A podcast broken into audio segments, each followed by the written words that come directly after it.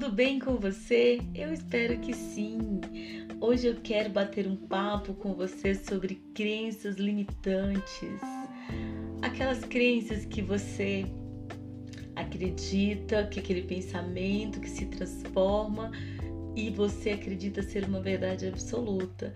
Ah, também quero deixar bem claro aqui para você o seguinte: não estou falando de crenças religiosas, tá? Eu estou falando de pensamentos que, usados de repetidas vezes, se transformam em crenças, tá bom? As crenças limitantes, elas são como o próprio nome já diz, o que nos limita de avançar, podando nossa capacidade de conquista ou de dar um passo à frente, seja na sua vida sentimental, profissional ou acadêmica. As crenças limitantes são como cadeados, né? barreiras criadas por pensamentos que de tanto você repetir vira uma crença e você nem percebe que ela existe. Com certeza você deve estar se questionando aí agora: será que eu tenho crenças limitantes? O que são essas crenças, né? Por que, que atualmente tem se falado tanto em crenças limitantes? Pode ter certeza que todos nós temos as nossas crenças, sejam elas crenças que foram transformadas, crenças que ainda precisam ser transformadas ou crenças fortalecedoras. É, essas crenças, elas são é, ou elas são social, ou são hereditária, ou são da sua autoria, né? Auto crença, né? Você cria as crenças e acredita nelas. Ah, um exemplo é sabe aquela promoção no seu trabalho que você tá doido para alcançar, para conquistar, mas você não tem coragem de se mover porque você fica pensando: "Ah, eu não vou conseguir, eu não vou conseguir ficar naquela, naquela vaga de emprego e você nem se candidata. Já aconteceu isso com você?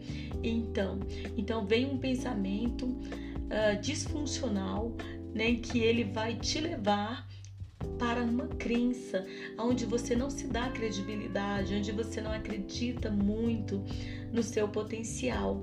E então você vai acabar ali paralisado, mas com muita vontade de, de avançar. Uh, às vezes tem aquelas pessoas que falam o seguinte: a minha família, uh, todo mundo casa e se separa ali por volta de quatro anos de convivência. E você pensa assim, e você fica ouvindo aquilo, ouve aquilo da sua avó, ouve aquilo da sua mãe, ouve, ouve aquilo da, de uma irmã que acreditou e já realizou, né? Porque o cérebro ele trabalha a seu favor e com certeza ele vai fazer de tudo para realizar a sua crença para dizer que você está certo, né? Então, o que que vai acontecer?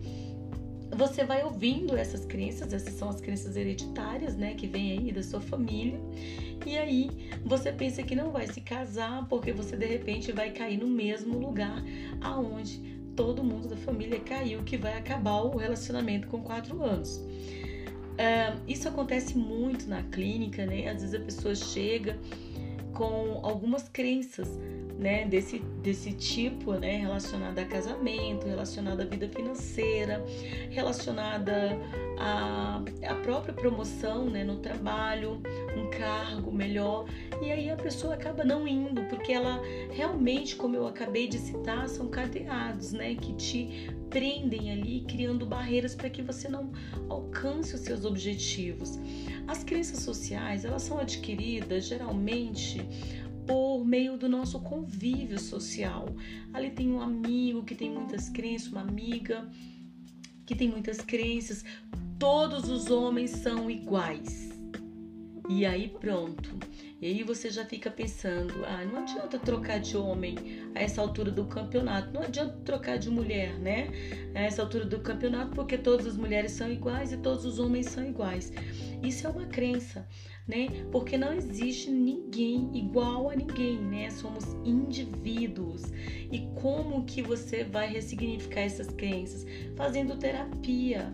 Então você vai buscar a, na terapia um meio de ressignificar as suas crenças. As suas crenças vão acabar?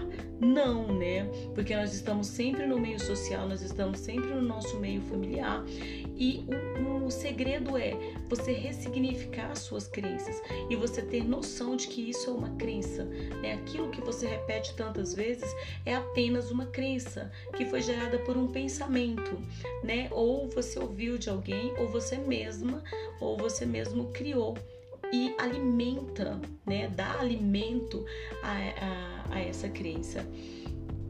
E também entra na questão da autocrença, né? Que você já olha, sabe aquela, aquela questão da autoestima? Que você olha e fala, ah, não, eu não sirvo, né? Para isso ou para aquilo, porque eu, eu sou grande demais, eu sou pequena demais, eu sou. Eu estou acima do peso demais, eu estou abaixo do peso demais. Então, é essas crenças que você vai adquirindo, né?